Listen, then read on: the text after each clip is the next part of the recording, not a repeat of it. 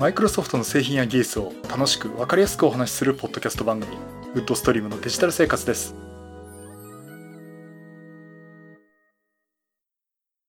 第534回目の配信になります。お届けしますのは木澤です。よろしくお願いします。はい第534回目です。この配信はクラウドファンディングキャンファイアのファンクラブにより皆様のご支援をいただいて配信しております。今回も安根さんはじめ合計8名の方にご支援をいただいております。ありがとうございます。ご支援の内容に関しましては、この番組ウェブサイト、windows-podcast.com でご案内しております。もしご協力いただけるようでしたらよろしくお願いします。また、リスナーの皆さんとのコミュニケーション場としてチャットサイト Discord にサーバーを開設しております。こちら、ポッドキャスト番組、電気屋ウォーカーと共同運用しております。よかったら参加してみてください。Discord サーバーの URL は番組ウェブサイトにリンクが貼ってあります。はい、ということで、えー、5月の連休もありまして、いきなり出張に行ってきまして、帰ってきてまた来週出張という、このご時世大丈夫なのかなっていう状況なんですが、まあね、あの、こういう状況でね、やっぱり会社行かなきゃいけない方とかね、たくさんおられると思います。まあ特にあの、医療関係の方ね、本当にあの、お疲れ様ですとありがとうございますっていう感じはもちろんするんですが、あの、まあ前も言いましたようにね。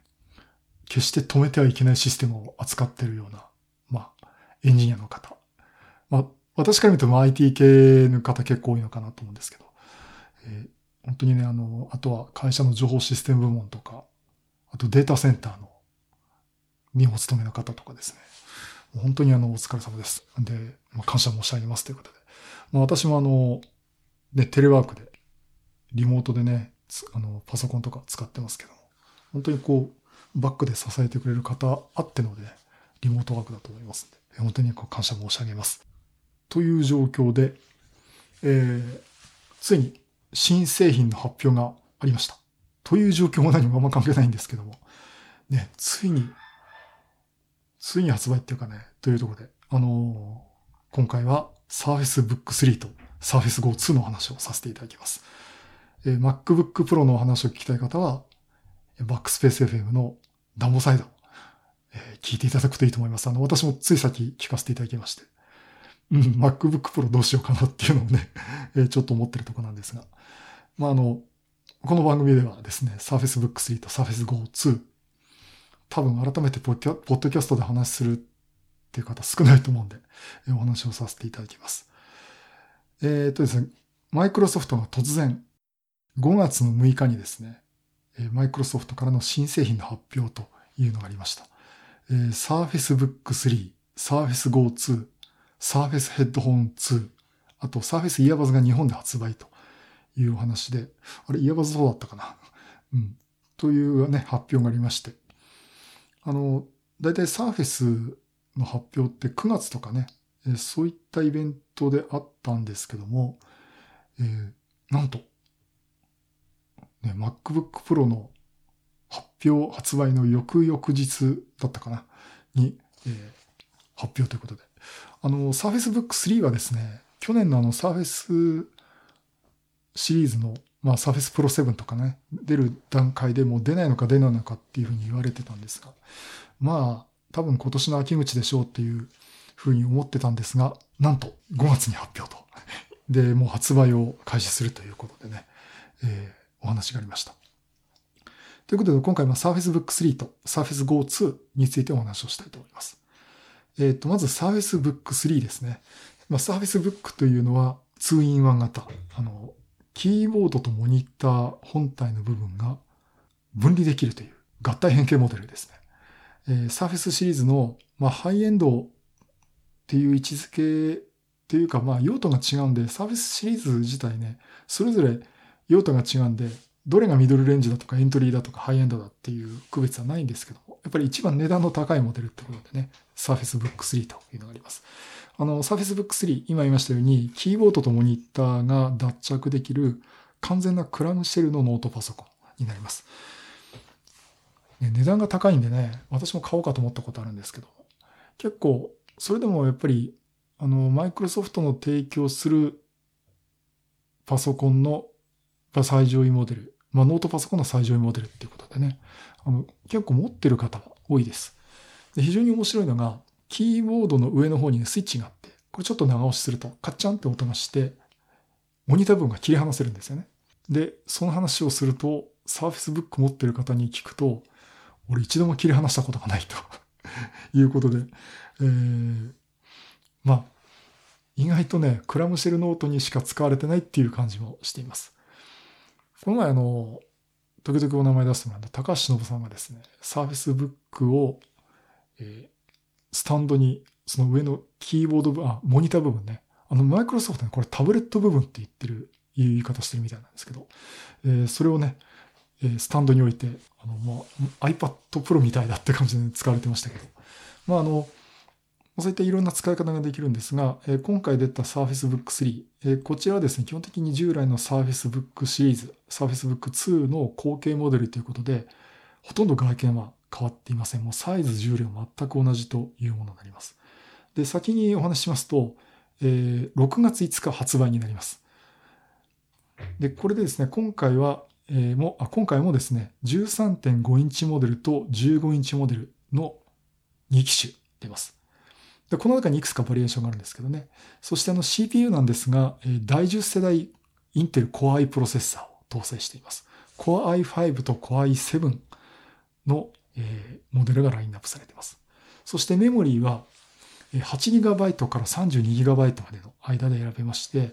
で今回ですね、最大容量が 32GB に拡張されました。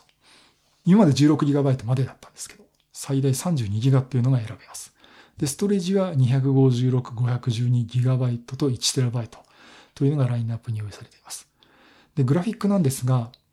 えー、Core i シリーズの内蔵のインテルのアイリスプロセ、あの、Core グラフィックプロセッサーと、プロセッサーじゃないの、内蔵機能ですね。それとあとは NVIDIA の GeForce GTX、えー、これがですね、GPU として搭載できるモデルもあります。えー、GeForce GTX は1650と 1660Ti というのがね、用意されています。そしてなんと、クアドロ、グラフィックプロセッサーのクアドロ RTX3000、これもラインナップされています。えー、っと、これはですね、クアドロまで乗っけてるっていうのは本当グラフィックワークステーションにするんじゃないかと思っちゃうんですが、えー、それもね、ラインナップされました。そしてあの、今回オフィスはですね、えっ、と、これ Surface Book 3に関しては、えー、バンドルはされてなかったかな。あの、ただ、あの、マイクロソフト365、これの1年分が、えー、6000円引きの6984円で買えるということで値引きがあります。あ、そう、これあの、この前、ポッドキャストをお聞きの方からですね、あの、質問のメッセージいただいたんですが、これマイクロソフト365の、まあ、個人向けになりますんで、個人向けっていうと、まあ、前番組でも話したんですけど、基本的に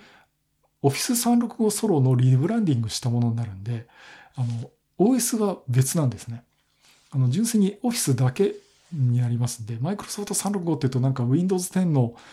セキュリティのサポートから全部入ってるのかなっていうと、えーまあ、Windows 10も含めてですね。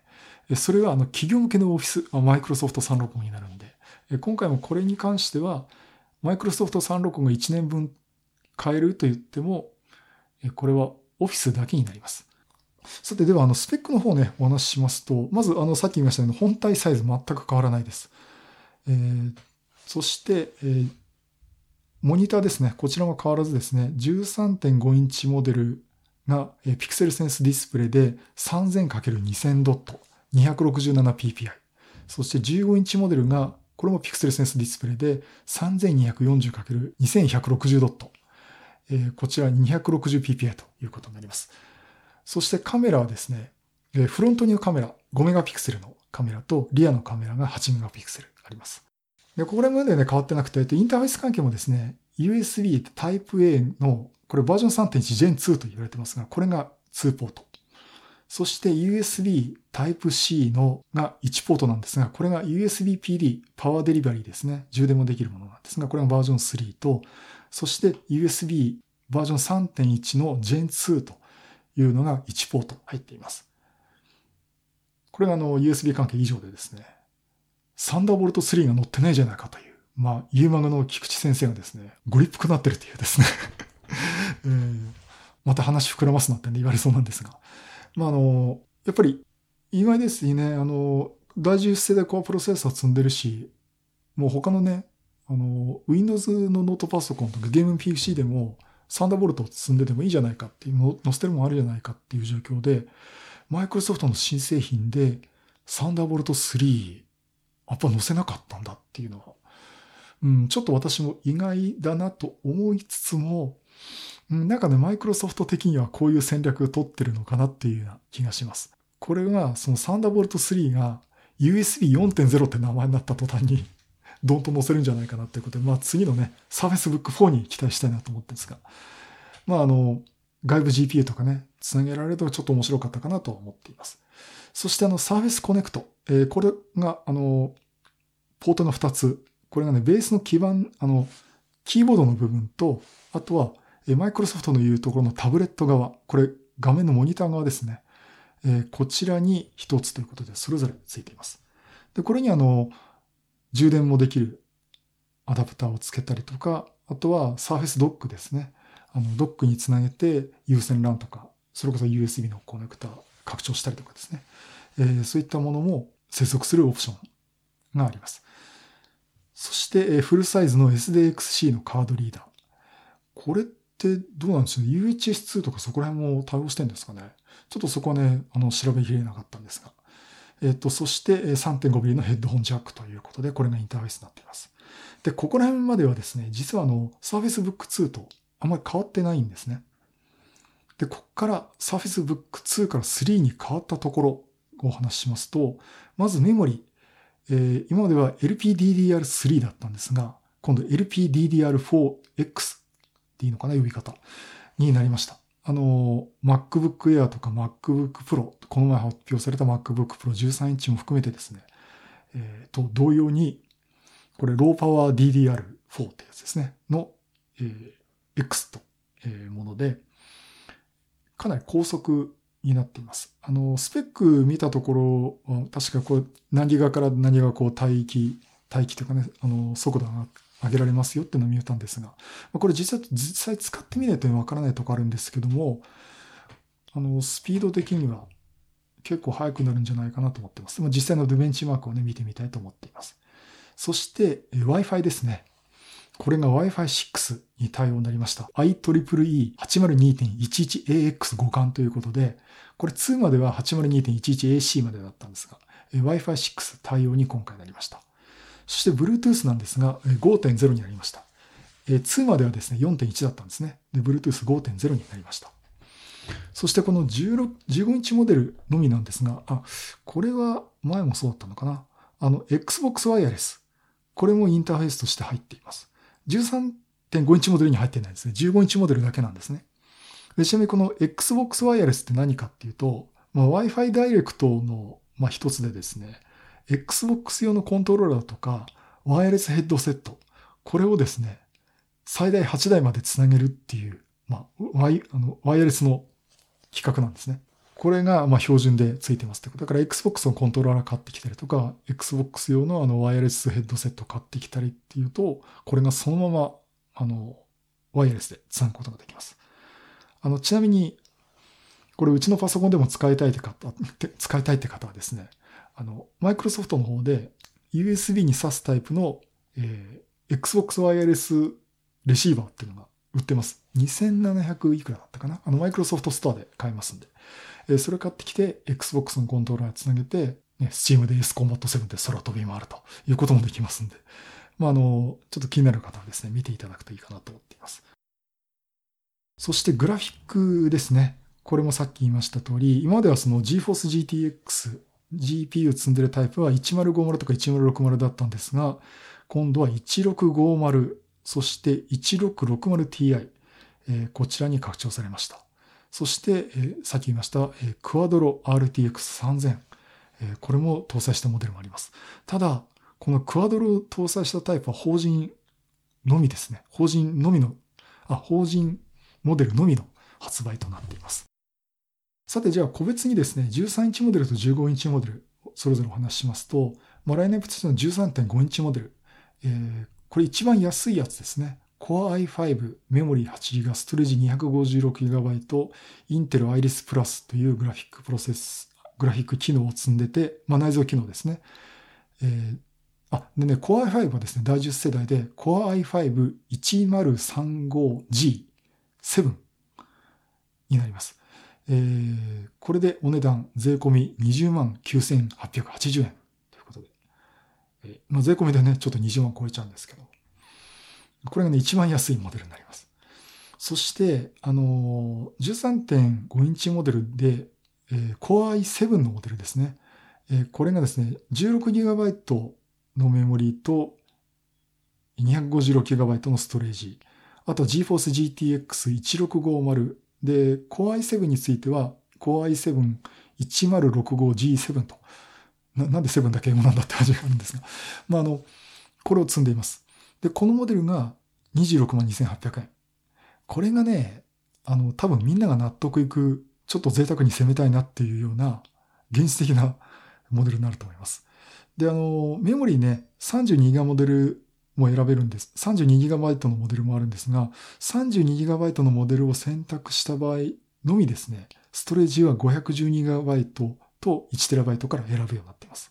まあ、これが13.5インチですね。で、15インチのモデルはですね、これ Core i7 のみです。で、この Core i7 も同様に第10世代で 1065G7 というのを搭載してまして、で、メモリは 16GB もしくは 32GB。で、ストレージは、えー、32GB モデルのみですね。あ、256GB と 32GB モデルのみ 512GB と 1TB から選べるということになっています。そして、グラフィックプロセッサーが GForce 1660Ti、GForce GTX1660Ti になります。で、さらに最上位になると、法人向けのみということで、クワドロ RTX3000 を搭載したモデルもあるということで、もうこれ最上位になるとですね、40万超えちゃいます。まあ、あの価格はですね、大体その20万超えるぐらいから30万円の間っていう形になると思います。で、やっぱりちょっとこだわり持って買いたいなって方はおそらく13.5インチの Core i7 の 32GB でストレージを512とかね、そんぐらいにしたモデルだと思いますんで、やっぱちょっと30万近くいっちゃうんじゃないかなと思っています。まあ、あの、そういったところでね、あの、Surface Book 3、まあ、ある意味正常進化、あと手堅い進化っていうのを、しています。うんと、ただ本当ベンチマーク見てみたいなってとこあるんですが、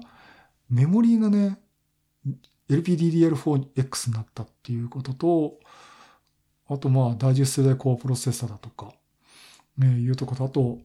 まあ、環境にも言えますけどね、Wi-Fi 6が使えるようになったとかっていうところで、いろんなところでスピードアップになるような要素を含んでますんで、これ買ったら結構快適になったっていう方も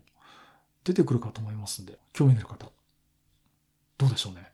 私もね、これ、これ欲しいなと思いましたね。うん。ね、あの、サンダーボルト3が積んでないっていうちょっとご不満な方もおられると思うんですけども。あの、ちょっとこれはいいなとは思っています。まあちょっと現実的にね、うん、買うのは厳しいなと思ってるんですけどね。さて、じゃあ続いてですね、Surface Go 2ですね。Surface Go。私が絶対出ないって言ってた、あの、小型の Surface ですけどね。えー、これも第2世代、が発表、発売になります。えー、私どうもね、この Surface Go っていうのは、位置づけが、なんだろうなって、あとこの価格的なところも言ってね、うん、なんか好きじゃないんだけど、ちょっと気になるなっていう、とってもアンビバレントなサーフェスなんですけども、あの、あ、まずね、発売日が5月12日からです。来週ですね、来週火曜日から発売になります。あの、もう、マイクロソフトスターとかでですね、予約ができます。で、今回、っていうかね、今までね、サーフェス Go って、プロセッサーが Pentium Gold だったんですよ。これが、ついに Core M3 モデルが追加されました。そしてメモリーも 8GB ということで、まあ、ストレージはね、最大で 228GB なんですが、ここまで来るとですね、パフォーマンス的にもちょっと使えるモデルになると思います。今だしちょっと Pentium どうだろうっていうことと、メモリー 4GB とかね、で、eMMC のストレージってどうなのっていうふうに思ってたんですけど、まあ SSD のモデルは選べたんですけどね。まあ Core M3 でメモリ 8GB で SSD128GB のモデル買うと、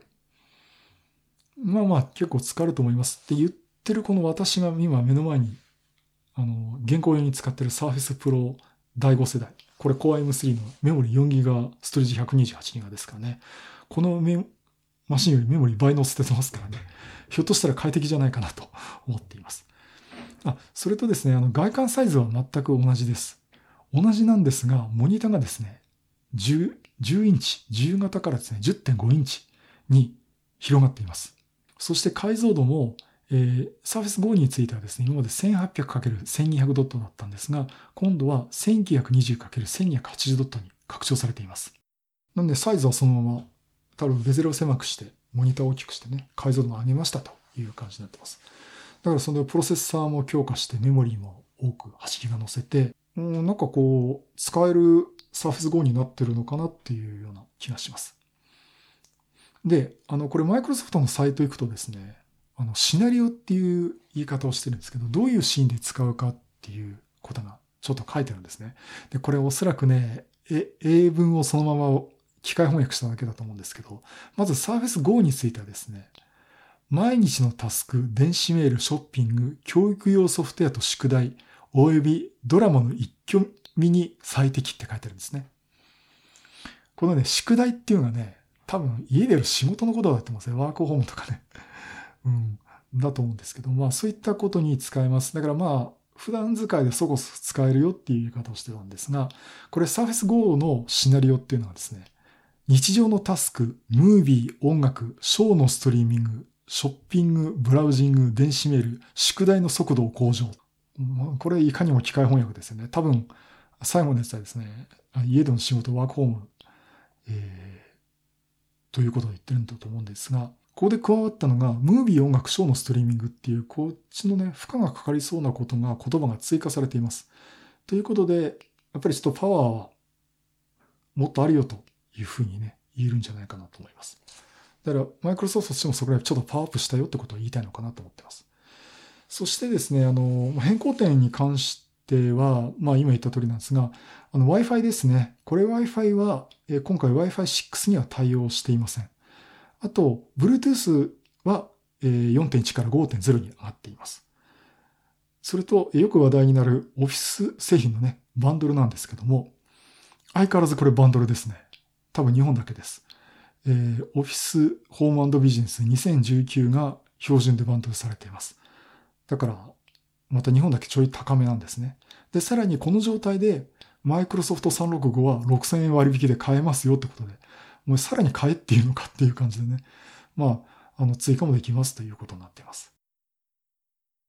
で、価格なんですが、あ価格って各モデルの価格なんですが、あの、Pentium Gold の 442Y ってプロセッサーを積んだモデル。まあこれ Wi-Fi モデルですね。メモリー 4GB、ストレージが eMMC で 62GB を積んだ一番安いモデルですね。これが、えー、税込み価格65,780円です。で、さらにこれに、サーフェス用の、サーフェス Go 用のタイプカバー。えー、これが16,940円で、合計82,720円っていうのが、えー、現実的なサーフェス Go 2の一番安いセットということになります。あの、サーフェス Go をお持ちの方はですね、キーボードはそのまま変わってないんで、あの、キーボードはあえて買い替える必要ないと思います。ただ、サーフェス Go からサーフェス Go 2に切り替えるって方は、本体だけ変えてもらえればいいかと思ってます。そして、えー、と、Core M3 のモデルですね。これあの LT のモデルがあります。こちらはメモリー 8GB、ストレージを 128GB、これ SSD ですね。えー、積んだモデルで価格が107,580円、税込み価格です。で、これと別にまたタイプカーボン16,940円足すと合計124,520円ということになります。このモデルになって10インチのサーフェスが欲しいって方は、これはいいと思います。あの、パフォーマンス的にどうこうって私も言ってたんですけども、どうしても10インチのね、一回り小さいサーフェスが欲しいって方は、この Core M3 の、あやっぱね、LT のモデル積んだ方がいいですよ。で、あの、モデルチップは、えっ、ー、と、サーフェス Go と変わらずです。ということでね、どうだろう私の周り買ってる人結構いるんですよね。まあね、相変わらず言うと、君の周りだからだろっていう話もあるんだけども、うん、でもどうだろうみんな買ってみるとね、意外と使えるねって言い方するんですよね。うん。だからどっか、どっか不満あるのかなと思ってますけど、あの買った人たちは今でも使ってんのかなってちょっと思ったりするんですけどね。うん。で、これどうでしょうね、皆さんね。一番安いモデルで82,720円。で、私がこれなら OK っぽいよって言ってるのが124,520円ですね。で、あの、使い方によると思うんですよ。一回り小さい Windows マシンが欲しいという方は、とにかく Windows マシンが欲しいって方は、この Surface Go でもいいとは思うんですが、この値段出すんであれば、Surface Pro の買いモデルをちょっと頑張って買った方がいいと思います。ちょっと頑張るって多分5万円ぐらいプラスになりますんで、ちょっとかなり頑張んないといけないんですけども、それでもね、やっぱり Surface Pro にした方がいいかなとは私は思います。本当に小さいのがいいって、あの、カバンの中にスポット入るとかね。えっ、ー、と、小型がいいって方はいいと思うんですけど。うん。まあ私はあそこまで小型だと逆にいらないかなっていう感じはしてるんで。うん。まあそこは人によりますけどね。えー、ただ、あの、小型の方が良くて、Windows にこだわらないって話するんであればですね、あの、この Pentium のモデル買うよりは、ちょっとここだけの話ですけど、iPad Air 買った方がいいんじゃないかなと思います。これ私は iPad Air の10.5インチモデル持ってますけど、これでね、いろんなものを見たりとか、それこそ、あの、iPad 版の、まあこれ Office 365の契約が必要ですけども、あの、Word も Excel も PowerPoint も使えますんでね。うん、ただね、やっぱりパソコンと iPad は違うんですよ。だからそこら辺はよく見て、あの、やっぱりパソコンとして使いたいって方は Windows なり Mac なりでのね、した方がいいと思うんですけど。なんかこう、ビュアとして見たいなとか、タブレット的に使いたいっていうんなら、大きい声じゃ言えないんですけど、iPad にした方がいいかなと思ってます。そしてあの、今度 Core M3 のね、上位モデル、えこれが124,520円。うん。これがいいっていう人もいいと思うんですが、えっ、ー、と、まあ、これもあの、まあ、ここだけの話なんですけど、MacBook Air の一番安いやつ。これ Core i3 メモリー 8GB で、メモリーは LPDDR4X の速いやつなんですね。で、ストレージ 256GB。で、サンダーボルト3が2つ。ね。で、値段が税込み11万5280円という。まあ、ちょっとこれ以上私言いませんけども あの、これ載せてると、うん、まあ頑張れね。あの、パラレルで Windows も動かしますけどね。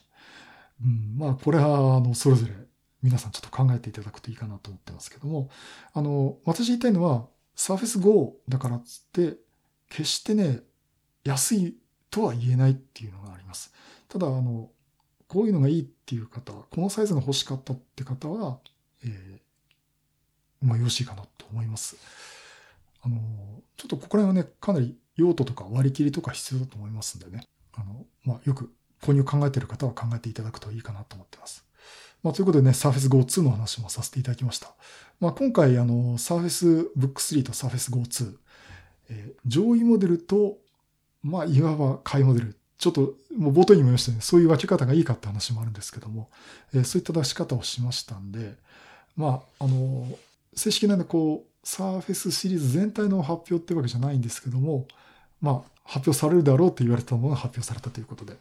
まあ、あとは、この秋口にね、サーフェスプロシリーズ、サーフェスラップトップシリーズがまた更新されると思いますんで、まあ、その時にね、また検討していただくのがいいと思います。であくまでもサーフェスシリーズのメインストリームは、サーフェスプロとしてサーフェスラップトップですね。えー、こちらかなと思ってますんで。ただ、やっぱりその、サーフェスブックがいいとか、サーフェス5の小さいのがいいっていう方はですね、まあ、それぞれこう、自分の用途考えて選んでいただくといいかなと思っています。えー、ちなみに、えー、私は Surface Pro。で、私の娘は Surface ラップトップで、ということで。うん。結構ね、あの、いいです。あの、サーフェスラップトップね、いいですね、あれ。見てて、ああ、欲しいな、俺もと思っちゃうんですけどね。うん。あのー、まあ、そんなところで。まあ、MacBook Pro も気にしつつもですね、やっぱりなんか OS はね、Windows 使いたいですね。あの MacBook、MacOS ね、すごく、やっぱりあるあるで洗練されててすごくいいなと思うんですけど、やっぱ人間慣れっていうかね、まあそういうのがあるんでね。まあこれ以上話すとまた宗教上の問題になってくるんで 大変なんですけども。えー、やっぱなんかサービス、うん、買い替えならやっぱサービスっていうのもちょっとやっぱり選択肢に入れておくかなっていう気がしています。はい、そういうことで、えー、新型サーフェスシリーズ、サーフェスブック3とサーフェス Go 2のお話をさせていただきました。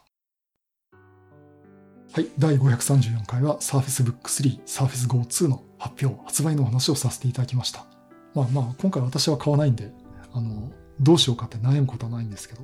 この Book 3はいいな、やっぱり。欲しいなと思うんですけどね。ただね、あの最近その MacBook Pro 13インチも出て、もうみんながね、木澤さんやっと出ましたよと。ね、あれだけあの、アップルストアの川崎の人に止められてて、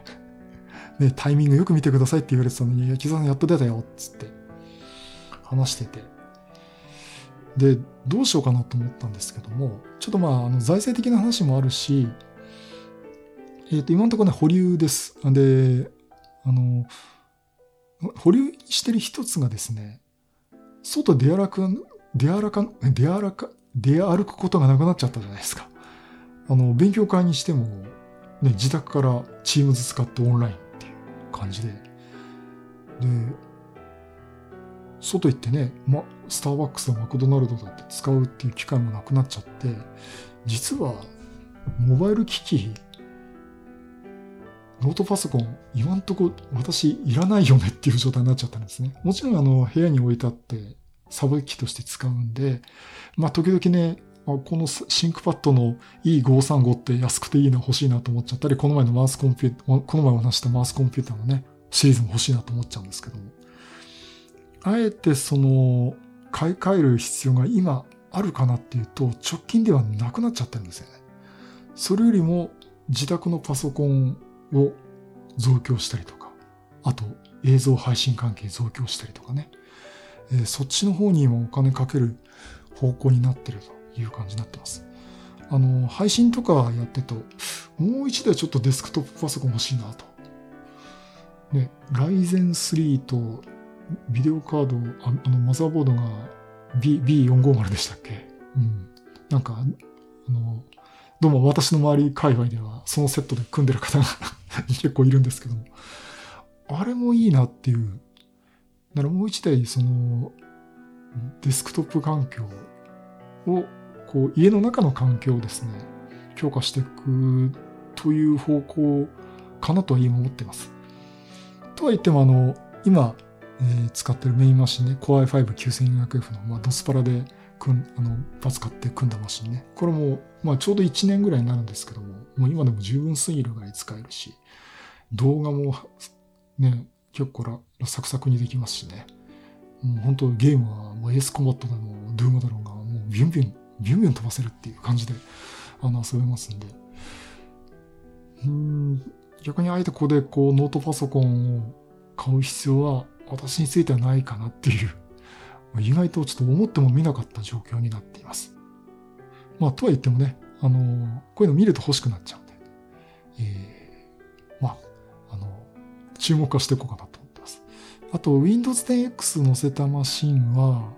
なんか今、デュアルスクリーンにこだわらないよみたいな話をね、マイクロソフトがまた言い出したとなんとかっていう話も出ててですね、ひょっとしたらシングルスクリーンのやつも出るか、あの、サーフェスネオがちょっと延期になっちゃいそうだっていう話も出てますんでね。うん、そこがなんかこう動きがまたあるのかなっていうところで、まあ、モバイル関係やっぱり気にはなりますんで、えー、注目していきたいなと。はい。ということで、あ、そうそう。で、あの、ドットネットの勉強会、5月23日土曜日ですね。あの、マイクロソフト Teams を使って、えー、先月同様にオンラインで、えー、配信します。で、私もあの登壇させてもらうんですが、えー、今回はこの Surface Book と Surface Go 2の話をちょっと図とか、あの、こう、なんか実際視覚的に皆さんに見せながらですね、ちょっと解説をしたいなと思っています。あの、勉強会でね、わざわざこういう話するやつっていないんでまあちょっとそれを言い訳に、ちょっとお話をさせていただこうかなと思ってます。えー今回も7名の方に登壇いただく予定です。えー、と今タイトルをですね、だいぶ集ま、集めていただきまして、えー、と、例えば面白いのは西村さんのお話で、リモートで情報発信する方法ということで、あの、西村さん、前も話したようなスクーとかいうところで、こう、教育サイトで先生としてね、動画配信をされてるんですが、えっ、と、このいろいろ自分で試したものっていうことと、あとは実際今度リモートで情報発信をする、今度リモートでやってみる方法っていうのも、えー、お話しいただけるっていうことでね、まあ、あの、すごく楽しみにしてます。あとね、ホチキス先生のね、マイクロソフトチームズとフォームズ、パワーオートメート、シェアポイントと組み合わせた高等学校オンライン事業の試みっていう、また教育関係のね、お話もいただけますので、すごく楽しみにしてます。そしてあの、まだタイトル調整中なんですが、あの、木大さんによりますお話と、あとはあの、ひよひよさんこと宮崎さんによりますクリスタルディスクマークとかね、クリスタルディスクインフォとかですね、えー、そこら辺のね、お話もいただけると思いますので、あの、ぜひ参加していただければなと思っております。えー、っと、お申し込みですね、ドットネットラボコンパス .com で申し込みサイトがありますんで、まあ、あの、申し込まなくても見れるんですけども、ちょっと人数の把握はしたいんで、ぜひ後でキャンセルしても構いませんので、あの、申し込みだけしていただければなと思っております。えー、現在66人の方がお申し込みいただいております。タイトル全部揃う前にね、62、6人の方お申し込みいただいてるんでね、本当にありがたい話です。あの、今回もね、また成功させたいと思っていますので、あのぜひ、あの、皆さん多分ご期待に応えられる素晴らしい内容になると思いますので、えー、ぜひね、参加していただければなと思っております。はい、そういうことで、またいろんなネタを集めてお話したいと思います。またよろしくお願いします。